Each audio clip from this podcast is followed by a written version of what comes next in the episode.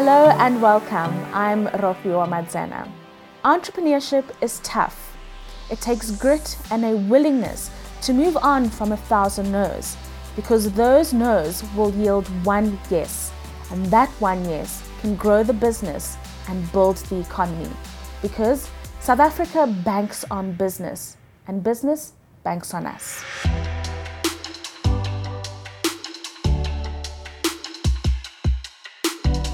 So, um, Renee, so some of the lessons you've learned over the years um, in terms of being in a market and retaining a customer base, and really um, just a guideline on how you would advise an entrepreneur in any industry um, in that regard. So, I have failed multiple times to be where I am right now.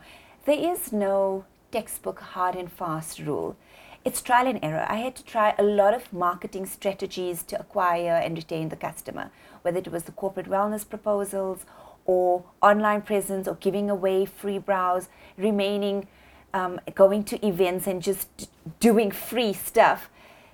I had to keep trying different options because some trends change so quickly, and what might work this year might not necessarily work in the following years to come. So it's always reinvesting, re-evaluating the marketing strategy on acquiring the customer and knowing your market. And if you know your business so well, well enough that you know what's going to work and not changing the concept and your fundamentals of your business. For example, a no appointment philosophy works in my business, doesn't work in every other business. Should I introduce that now? Might work against me. And we've run polls where we've asked clients, would you like to run an appointment service? And they said no. It was an 80% against 20% to say they don't want an appointment service. So we are servicing the 80% and keeping them happy because you can't keep every customer happy. And the 20% that want an appointment, unfortunately, that's a market that we will lose, or we're going to try and keep them happy because they will not get the same service elsewhere. So the client acquisition is an ongoing process. You've got to work at it all the time. It's not just something you do once off and that's it.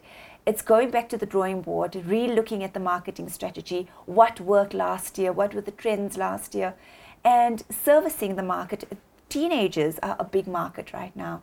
And now we're now focusing on acquiring the teenage clientele because that teenager is going to stick with me till she goes into um, finishing university, she's going to become a businesswoman, a mother, etc. She's going to be my client for the next 20, 25 years.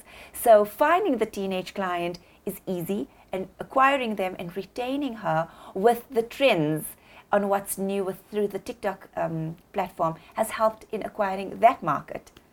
You said something so important, and I just want us to delve into this a little bit deeper. It's okay to let some people go because you're not going to make everyone happy how important is it for an entrepreneur to know that that's okay? You don't have to try and service 100% of the market because it just doesn't always work.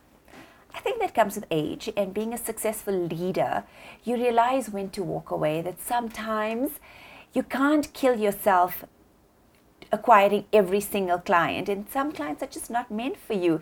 And focusing on what you have and building on what you have. So sometimes I would then say to my, my girls and, and I advise young entrepreneurs if you've got an existing market, why don't you increase the docket value as opposed to looking for new clients? You've got a customer base already. Let's include, include or increase the, the services or the products that we're offering. So we're turning 120 Rand eyebrow threading into a 450 Rand henna brow. So we're not looking for more clients, we're just upselling to the existing clientele. So sometimes we want to focus on just getting more and more clients, which is great. We always want new clients, but if we've got an existing client, let's engage with our existing customer base and service them. Mm, brilliant. Thank you so much. You are so welcome.